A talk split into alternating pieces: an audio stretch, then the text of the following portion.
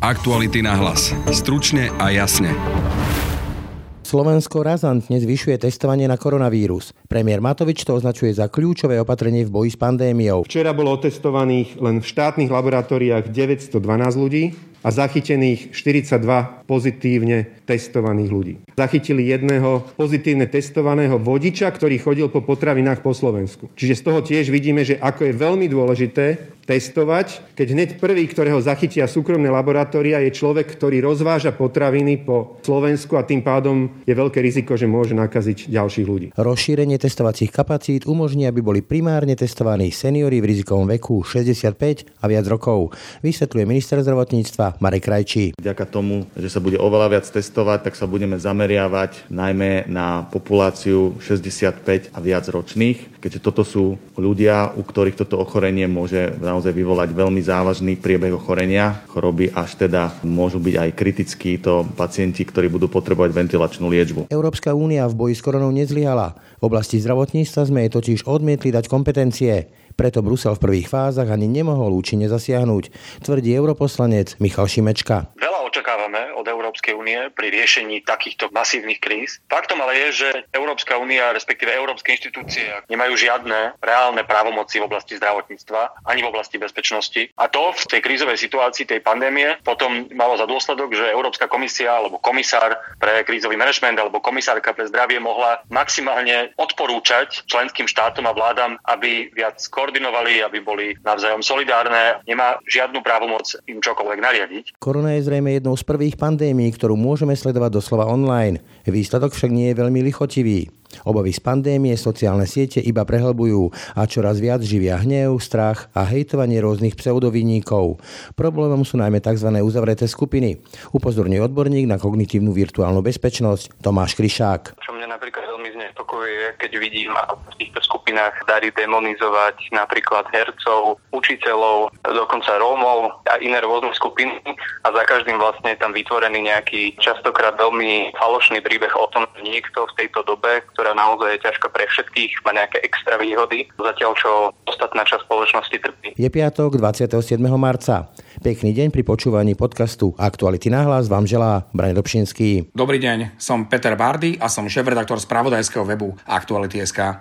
Aktuality.sk robia profesionálnu žurnalistiku vo verejnom záujme a sme na to právom hrdí. Aj dnes, v čase koronavírusu, prinášame dôležité informácie a odkrývame kauzy s riešením tejto problematiky u nás. Robíme to pre vás a robíme to aj vďaka vám a vašej podpore na stránke www.aktuality.sk lomka plus alebo vo všetkých článkoch s označením plus nás môžete podporiť. Je to dôležitejšie viac ako kedykoľvek predtým. Ďakujeme.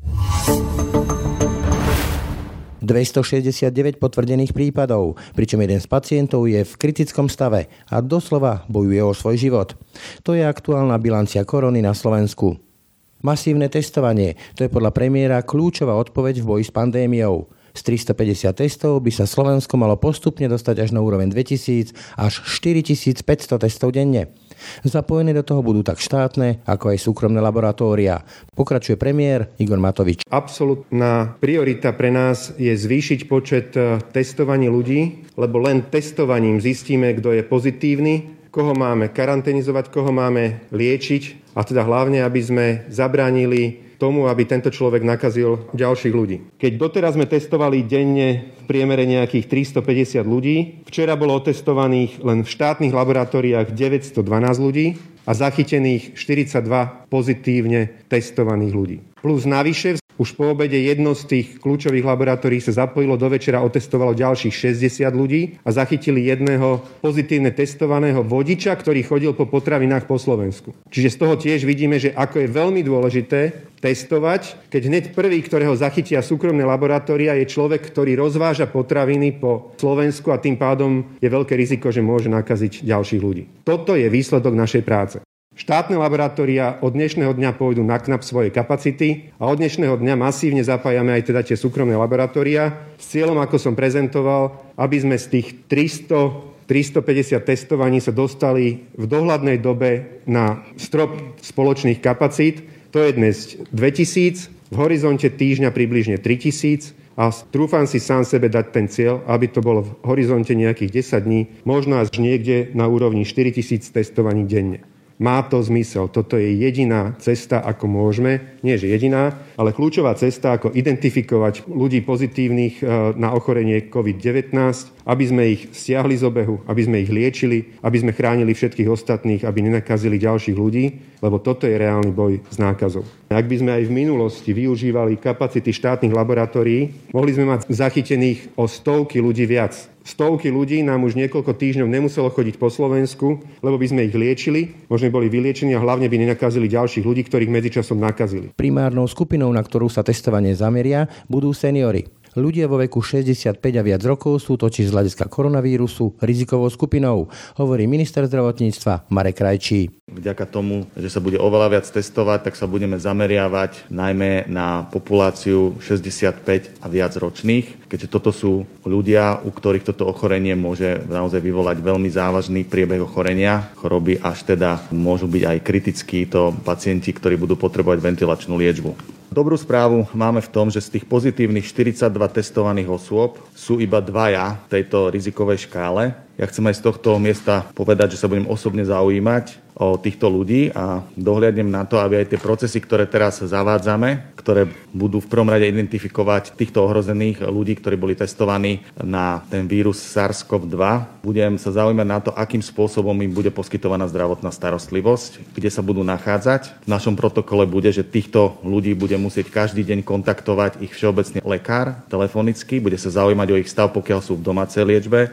Pokiaľ už sú v nemocnici, tak samozrejme túto zodpovednosť preberá ošetrujúci personál danej nemocnice. Zároveň, pokiaľ sú v domácej liečbe, a pokiaľ to bude indikované, hneď budú mať nasadenú liečbu a samozrejme budeme pripravovať kapacity pre týchto ľudí, aby mali okamžite pripravované miesto v nemocnici, takže v prípade, že by potrebovali hospitalizáciu, hneď pôjdu na vopred dizajnované pracovisko, kde im bude poskytnutá najkvalitnejšia zdravotná starostlivosť, ktorú zabezpečujeme. Opozičnému smeru sa boj vlády s koronou máli.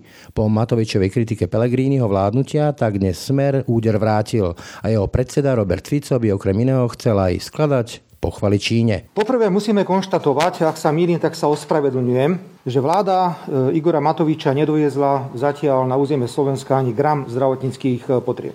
Všetko, čo na Slovensko prišlo, prišlo na základe objednávok, ktoré zabezpečovala predchádzajúca vláda, jej podriadené inštitúcie alebo štátne hmotné rezervy. Všetky tie lietadlá, ktoré prišli, či to bolo prvé lietadlo z Číny, vládny špeciál, či to bolo lietadlo z Turecka, či to boli doteraz dve obrovské lietadlá z Číny, všetko toto bolo objednávané buď štátnymi hmotnými rezervami, alebo organizáciami podriadenými pod vládou za čias vlády Petra Pellegriniho. Ak sa podarí zrealizovať e, aj dodávku tretieho objemu zdravotníckých materiálov, ide viac ako 40 tón z Číny, toto lietadlo by malo prísť na Slovensko budúci týždeň. Tak z hľadiska Číny ide pravdepodobne o vôbec najväčšiu pomoc tohto druhu, akú sme kedy absolvovali. Je to pochopiteľne postavené na obchodnej biznisovej báze, ale chcem pripomenúť, že by možno bolo vhodné zo strany súčasnej vlády povedať aspoň A vo vzťahu k čínskej vláde, pretože keby čínska vláda chcela, tak zastaví akýkoľvek vývoz zdravotníckého materiálu z Číny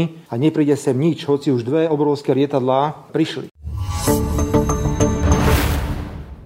Tejto chvíli som eh, v telefonickom spojení s europoslancom Michalom Šimečkom, Progresívne Slovensko. Dobrý deň. Dobrý deň, ďakujem za pozvanie. Pán Šimečka, aktuálnou témou sa u nás stáva aj otázka, keďže sme členmi Európskej únie, či Európska únia zvládla a zvláda koronavírus. Eh, mnoho ľudí má pocit, že ako by sa vyparila. Nezlyhala, najmä v tých počiatočných eh, fázach, keď v podstate nekomunikovala, respektíve ak komunikovala, tak to boli také celkom rozporúplné vyhlásenia, napríklad Ursula von der Leyen Lion a podobne? V rade treba povedať, e, a to je veľmi dôležité pri tejto diskusii, že veľa očakávame od Európskej únie pri riešení takýchto masívnych kríz. Faktom ale je, že Európska únia, respektíve európske inštitúcie ako Európska komisia alebo parlament nemajú žiadne reálne právomoci v oblasti zdravotníctva ani v oblasti bezpečnosti. A to je jeden z tých základných problémov. Zdravotníctvo je oblasť, kde si členské štáty ponechali suverenitu. Nikto nám nemôže hovoriť do toho, koľko máme mať nemocníc, aký máme mať zdravotníkov, ako ich platiť. A to v tej krízovej situácii tej pandémie potom malo za dôsledok, že Európska komisia alebo komisár pre krízový manažment alebo komisárka pre zdravie mohla maximálne odporúčať členským štátom a vládam, aby viac koordinovali, aby boli navzájom solidárne, aby príjmali nejaké opatrenia. Nemá žiadnu právomoc im čokoľvek nariadiť. A je to preto, lebo my sme ako členské štáty a Slovensko nechceli dať nikdy Európskej únii tieto kompetencie. Druhá vec je, a to máte pravdu, že v tej počiatočnej fáze by som očakával minimálne v tej rovine politickej komunikácie väčší leadership alebo väčšiu aktivitu aj od vedenia Európskej komisie. Mohlo skôr sa pristúpiť k návrhu na uzavretie vonkajších hraníc Schengenu, mohla šéfka Európskej komisie oveľa skôr nabádať aj verejne vyvíjať tlak na členské štáty, aby to brali vážne, veď tie signály tam boli, tie informácie sme mali a mala ich Európska komisia. Toto určite bolo podcenené a to, čo zlyhalo, dá sa v tých prvých kritických dňoch bola solidarita s tým najviac postihnutým štátom, vtedy a to je Taliansko. To sa dnes už mení a dnes už tá solidarita je väčšia, aj Nemci pomáhajú oveľa viac, aj tie veci začínajú fungovať, ale áno, zaskočilo nás to všetkých v tých prvých chvíľach. Chápete, že môže to mať dosť značne negatívny dopad, povedzme na mienku ľudí, čo sa týka Európskej únie, keď vidia obrázky preháňajúcich sa rúských lietadiel, čínskych lekárov, kubánskych lekárov. Tam sa vynerajú tie otázky, že kde je teda tá európska solidarita. Rozumiem a treba to rozdeliť. Čo sa týka Ruska, tak tá pomoc v tom globálnom meritku naozaj je zanedbateľná a skôr ide o propagandu a PR. Čína je iný prípad. Čína je zďaleka najväčším výrobcom zdravotníckého materiálu, ktorý dnes potrebujeme. Faktom je, že Európska únia, európske firmy nedokážu vyprodukovať toľko rúšok, ventilátorov, respirátorov a všetkého toho materiálu a Čína ho má v niektorých odvetviach až nadpolovičnú produkciu na celom svete. A Čína tým, že už je za tou naj, najhoršou fázou tej epidémie, tak má aj ten priestor, aj skúsenosti, aj ten materiál sem dovážať. Treba povedať, že nie všetko je dar, veď to sú normálne biznis transakcie, ale je pravda, že Európska únia potrebuje ukázať, že, že jednak vie ten materiál nakupovať spoločne ako EÚ, a to sa teraz už deje, to je teraz otázka najbližších dní, spoločné obstarávanie toho zdravotníckého materiálu všetkými členskými štátmi, ktoré sa potom, čo je oveľa efektívnejšie, pretože to bude lacnejšie, než keby sme si konkurovali, a potom ich vieme distribuovať do tých oblastí, ktoré sú najviac postihnuté. A samozrejme musíme aj a veľmi rýchlo reorientovať výrobu a aj naše firmy a našu produkciu európsku na jednak zdravotnícky materiál, jednak aj antivirotika a samozrejme do budúcna lieky a prípadne vakcínu. Uznávam, že Čína aj tu vie veľmi dobre využívať aj z hľadiska PR tú pomoc, ktorú poskytuje napríklad Taliansku a tá pomoc je značná, to treba povedať. Ale treba si aj uvedomiť, že to nie je úplne zadarmo, jednak za to aj často platíme a jednak to prichádza ruku v ruke s, s posilneným čínskym vplyvom ekonomickým a politickým v Európskej únii. Okrem tej zdravotníckej časti korona už ukazuje aj tie ekonomické dôsledky a tie nebudú malé, budeme čeliť kríze.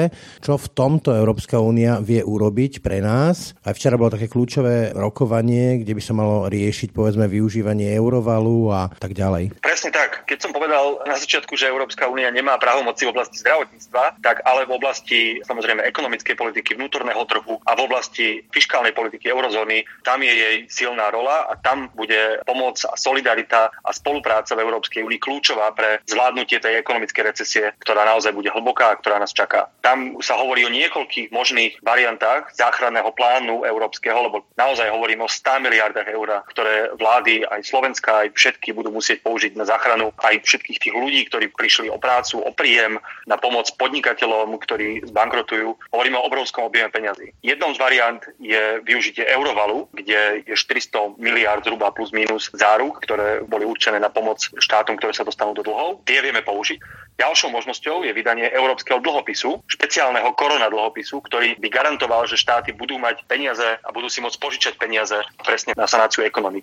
Bohužiaľ, včera na tom kľúčovom samite sa európsky lídry nedohodli, ktorú z týchto variant si vyberú. Neexistuje v tejto chvíli zhoda. Ja verím, že v najbližších dňoch tej zhode prídeme. Z môjho pohľadu ten euroval je dobré riešenie, ale myslím si, že tá situácia je natoľko extrémna a vynimočná, že aj tá idea toho spoločného dlhopisu, ktorú doteraz odmietajú napríklad Holandiania, alebo Nemci je seriózna, mala by sa zvážiť. Ja by som povedal, že by sme v týchto časoch mohli ísť aj touto cestou. Na záver, ak by sa teda použil ako euroval, tak eurobondy plus samozrejme je to Európska centrálna banka s kvantitatívnym uvoľňovaním. Ak sa teda využijú všetky tieto nástroje, vieme povedať, že Európa by sa vyhla nejakej hlbokej kríze. Samozrejme, nedá sa to úplne potlačiť, povedzme, že nejaká recesia, ale že by sme sa vyhli nejakej hlbokej kríze? Recesia určite príde, určite príde tento rok a bude možno v desiatkách percent negatívne reálneho HDP. Tam sa mi zdá, že už nie je veľmi spôsob, ako sa tomu vyhnúť. Je nádej a v tom bude teraz rozhodujúca rola EÚ, eurozóny, že či tá recesia bude mať podobu krivky V, že sa potom veľmi rýchlo vrátime k hospodárskemu rastu, alebo bude dlhodobá a bude viesť nejakému dlhodobému poklesu aj miest, aj životnej úrovne a všetkého. Preto je teraz dôležitý veľmi silný záväzok a veľmi veľký ten objem peňazí, ktorý treba do ekonomiky naliať. Tam bude aj dôležité, ako sa nám rýchlo podarí dostať tých krízových opatrení, ktoré máme dnes, lebo každý deň, v ktorom sme, tak nás stojí obrovské peniaze, keď ekonomika stojí. A rovnako bude dôležité, aby sme postupné uvoľňovanie, ak k nemu príde, ak to bude už možné, aby bolo koordinované v rámci celej Európskej únie, aby sa ten vírus nevracal a neprenášal späť. Tam bude opäť kľúčová európska spolupráca. Ale ja stále verím, že hoci recesia príde, že spoločnými silami v celej EÚ sa dokážeme vyhnúť tomu, aby nás zasiahla na nebodaj roky. Toľko Michal Šimečka, ďakujem za rozhovor. Ďakujem veľmi pekne za rozhovor a prajem pekný deň. V tejto chvíli som v telefonickom spojení so Zuzanou Gabrižovou z portálu Euraktiv. Dobrý deň. Dobrý deň. Pani Gabrižová, Slovensko momentálne rieši koronu a v tých prvých fázach ako keby Európska únia, ktorej sme súčasťou, zmizla. Vidíme čínsku pomoc, kubanských lekárov, ruské lietadla v Taliansku a tak ďalej, ale mnohí Slováci majú pocit, že Európska únia ako by sa vyparila. Kam zmizla Európska únia pri riešení koronavírusu? Európska únia nikam, nikam nezmizla v podstate od vypuknutia krízy alebo v podstate ešte aj uh, pred jej začiatkom uh, samozrejme paralelne vyvíjala rôzne aktivity. Problém, problém uh, prečo nie je veľmi viditeľná, alebo minimálne v tých začiatkoch, dnes už je to naozaj inak, nebolo viditeľná, sú dve. Uh, ten pr- prvý dôvod je, že uh, v oblasti zdravotníctva, verejného zdravotníctva Európska únia nemá, nemá takmer žiadne zásadné, zásadné kompetencie. Je to zodpovednosť v prvom rade členských štátov. A to má samozrejme svoju, svoju logiku a svoje, svoje dôvody. No a ten druhý dôvod je, že koronavírusová kríza zasiahla v podstate väčšinu krajín alebo veľa členských krajín naraz a v podstate ich paralizovala. Paralizovala ich v tom, v tom zmysle, paralizovala ich schopnosť účinnej koordinácie čo je, čo je niečo, čo by mala zabezpečovať uh, Európska únia, Európska komisia, ale v stave, kedy členské krajiny nie sú uh, pripravené sa na tejto koordináciu zúčastňovať, čo bolo niečo, čo sa v tých úvodných dňoch naozaj dialo, tak je to problém.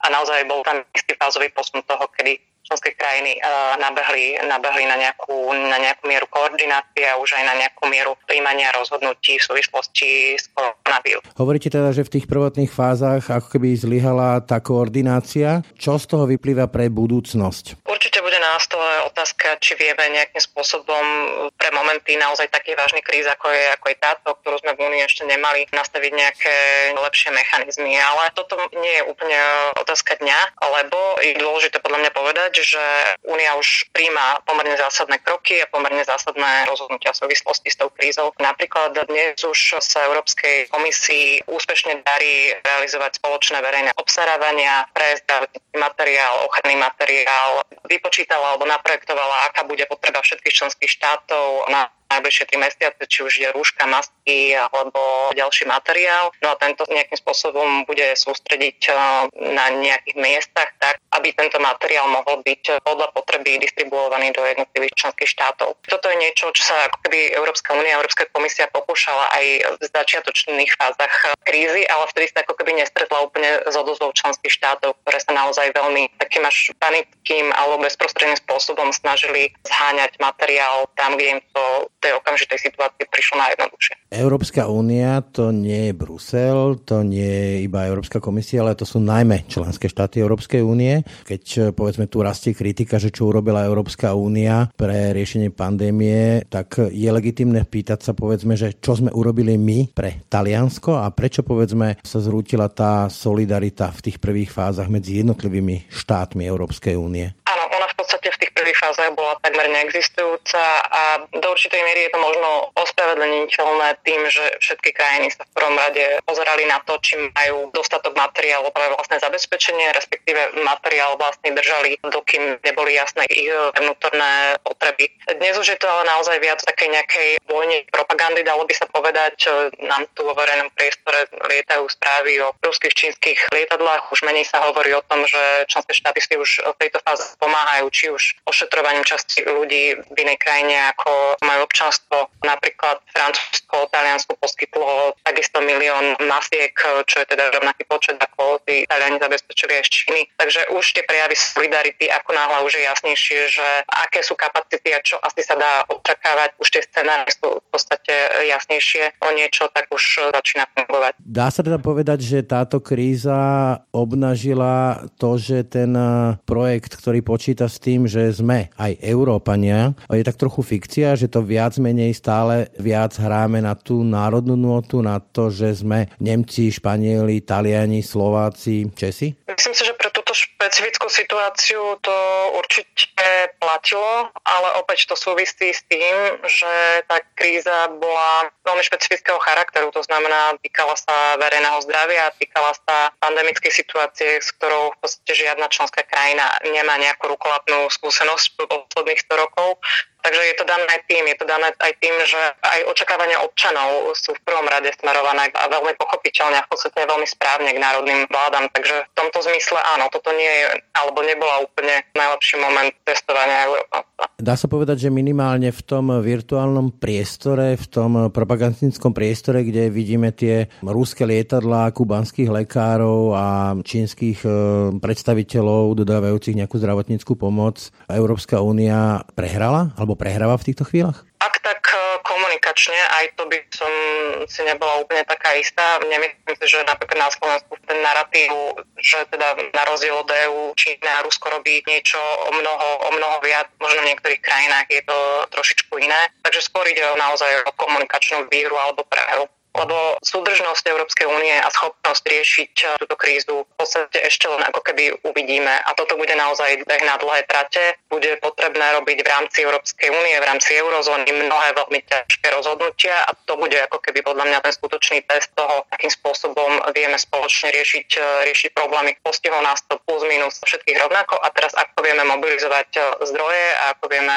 mobilizovať politickú vôľu na ich spoločné riešenie. Veď práve ako po tej e, pandémii príde kríza, ktorá vyplýva z tých ekonomických dosahov koronavírusu a všetkých tých obetí a tak ďalej. Čo v tomto Európska únia vie ponúknuť, povedzme, že nám, Slovensku? Tých nástrojov je naozaj veľa. V podstate väčšina z nich sa už nejakým spôsobom mobilizovala. Od nejakých takých tých eh, nástrojov, ktoré už existujú a ktoré v podstate je možné použiť eh, operatívne, čiže je to tzv.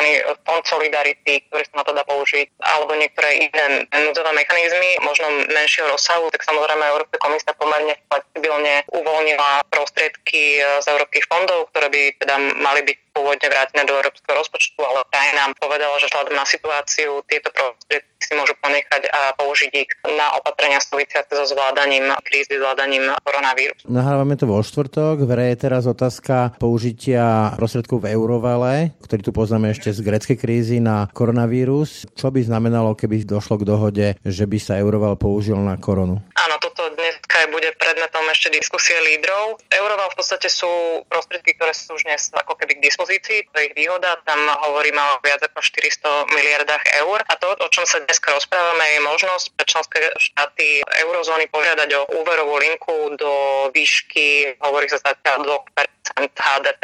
Toto sú samozrejme návrat prostriedky. To znamená, že ešte sa bude diskutovať o tom, že za akých podmienok by tieto úverové linky mali fungovať, aké by boli podmienky splátania, najmä teda časový horizont. Takže toto je niečo, o čom sa diskutuje a samozrejme sú krajiny a nie je asi prekvapením, že to je najmä Nemecko, ktoré upozorňuje na to, že áno, že toto je nástroj, ktorý ste máme k dispozícii, ale nie je si úplne isté, či hneď z kraja by sme, by sme po tomto nástroji mali siahnuť. Takže aj preto to bude ešte predmetom debat. Tak povedať, jadrovou zbraňou, ktorú Európska únia má, je euro, teda Európska centrálna banka, tam už došlo k nejakým avízam, že môže opäť naštartovať e, rotačky v úvodzovkách. Toto môže nejakým zásadným spôsobom pomôcť v tom boji voči ekonomickým dosahom korony? Áno, samozrejme, s týmto sa už nejakým spôsobom ráta. Program kvalitatívneho uvoľňovania v podstate už bol nejakým spôsobom naštartovaný a s tým súvisia aj ďalšie sekundárne opatrenia, napríklad povzbudzovanie bank, aby dávali prostriedky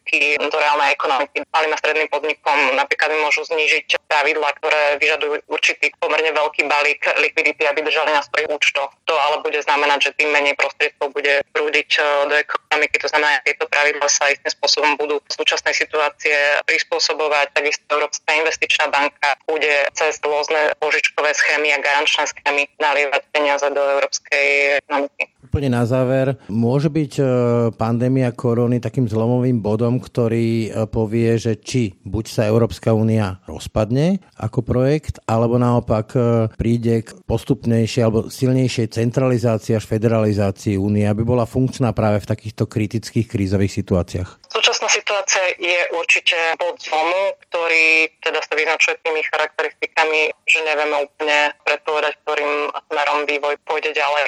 Čo dnes vieme povedať je, že súčasná situácia komisia znovu otvorila na diskusiu mnohé základné pravidlá, na ktorých Európska únia stojí. Úplne žiarivým príkladom je voľný pohyb v rámci EÚ, v rámci šengenského priestoru, čo je jedna teda aj z najväčších výhod, ktorý v podstate aj slovenskí občania na EÚ oceňujú a dnes sa táto výhoda v podstate zmizla. Nie je úplne jasné, akým spôsobom by sa toto malo zvrátiť, respektíve kedy k tomu dojde, či na to bude politická vôľa, aby Schengen fungoval tak, ako, ako ho poznáme. Takže toto je jedna vec. Druhá vec je, sú to pravidlá o rozpočtovej zodpovednosti, ktoré v podstate sme nejakým spôsobom opustili v tejto kríze. Otvára sa mnoho otázok, ktoré budú vyžadovať, aby sa o nich znovu diskutovalo a možno sa o nich znovu diskutovalo aj z pozícií, ktoré sme považovali už za vyriešené. To znamená, ak to zhrniem, áno, Európska únia bude prechádzať určite procesom redefinície. Môže viesť teda korona aj k tomu, že zmetie ten projekt Európskej únie?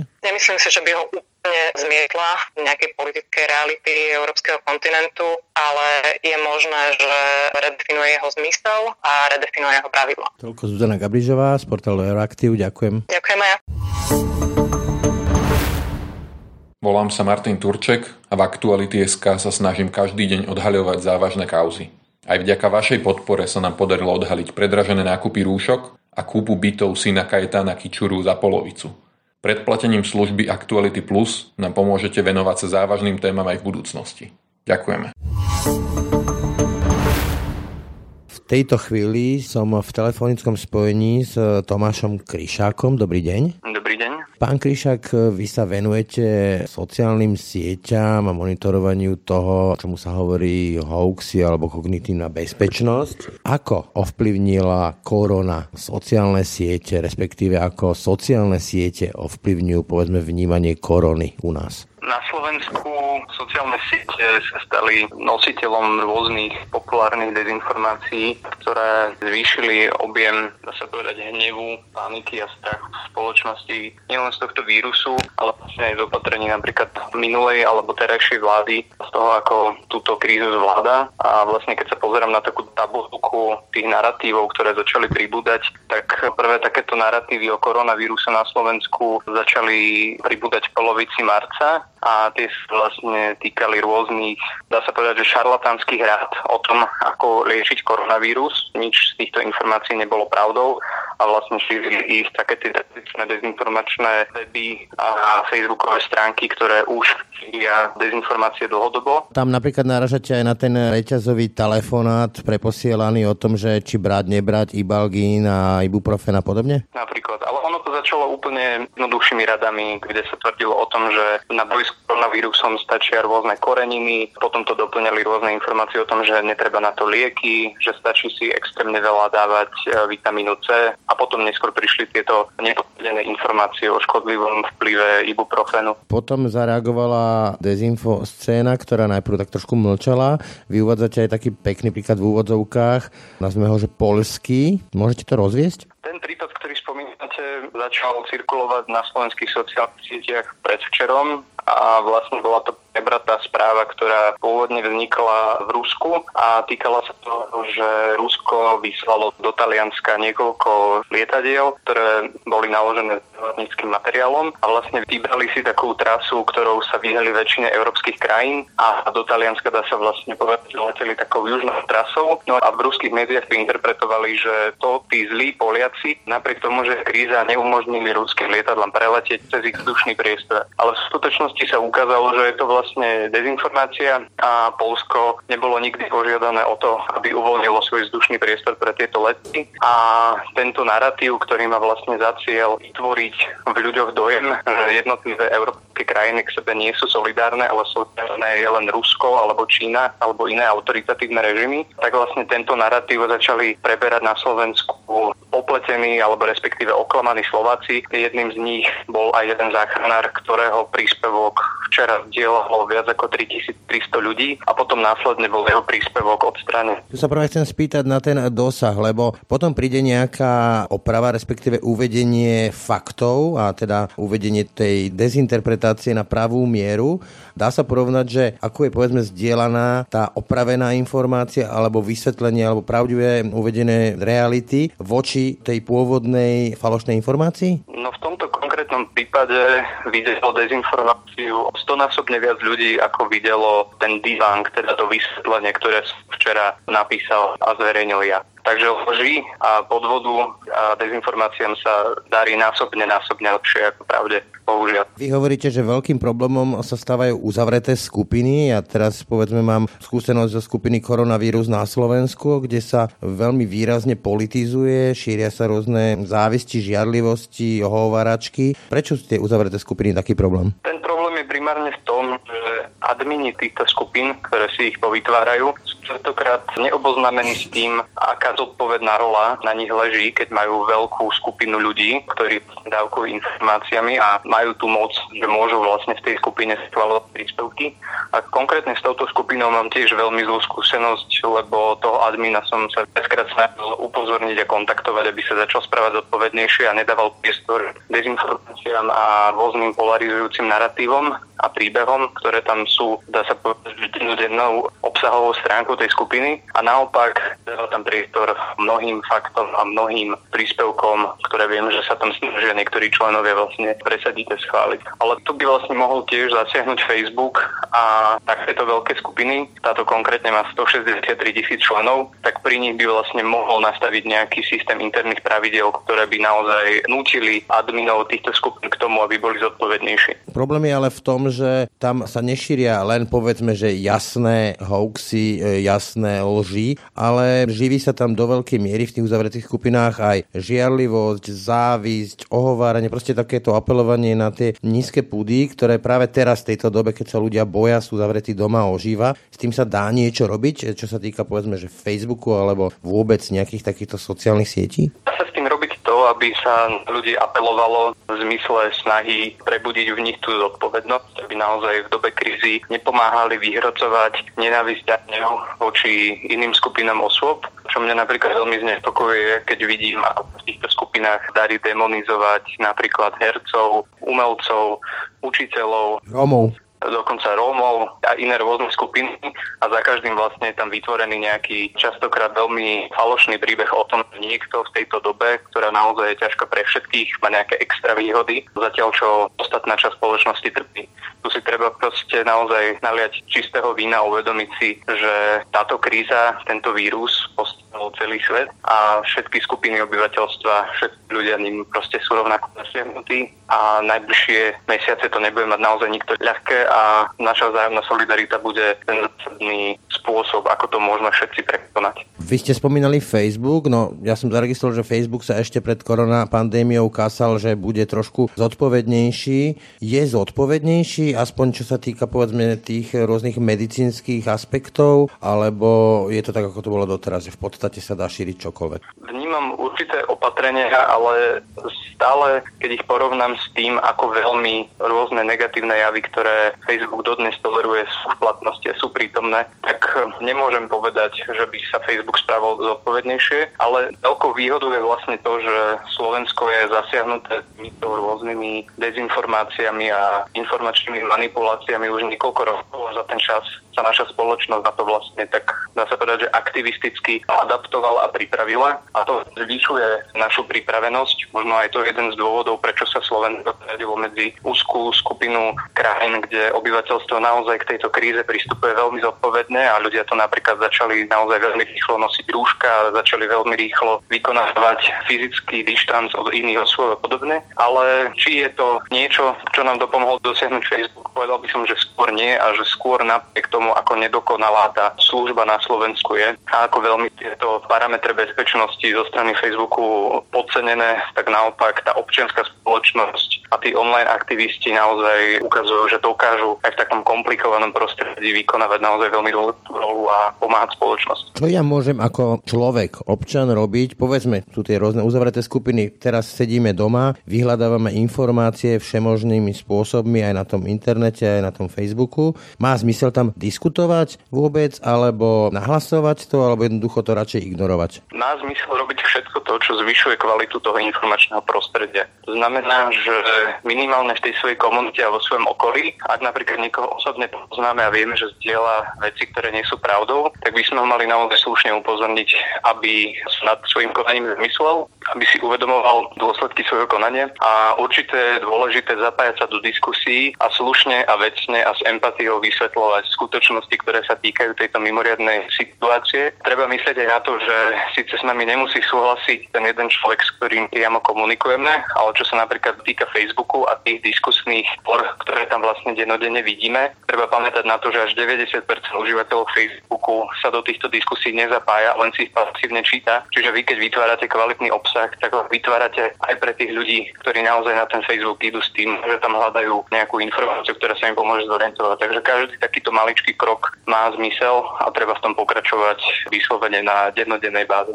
Úplne na záver, všimol som si, že takým obľúbeným narratívom, ktorý sa stupňuje, je zlyhávajúca Európska únia, v úvodzovkách myslím.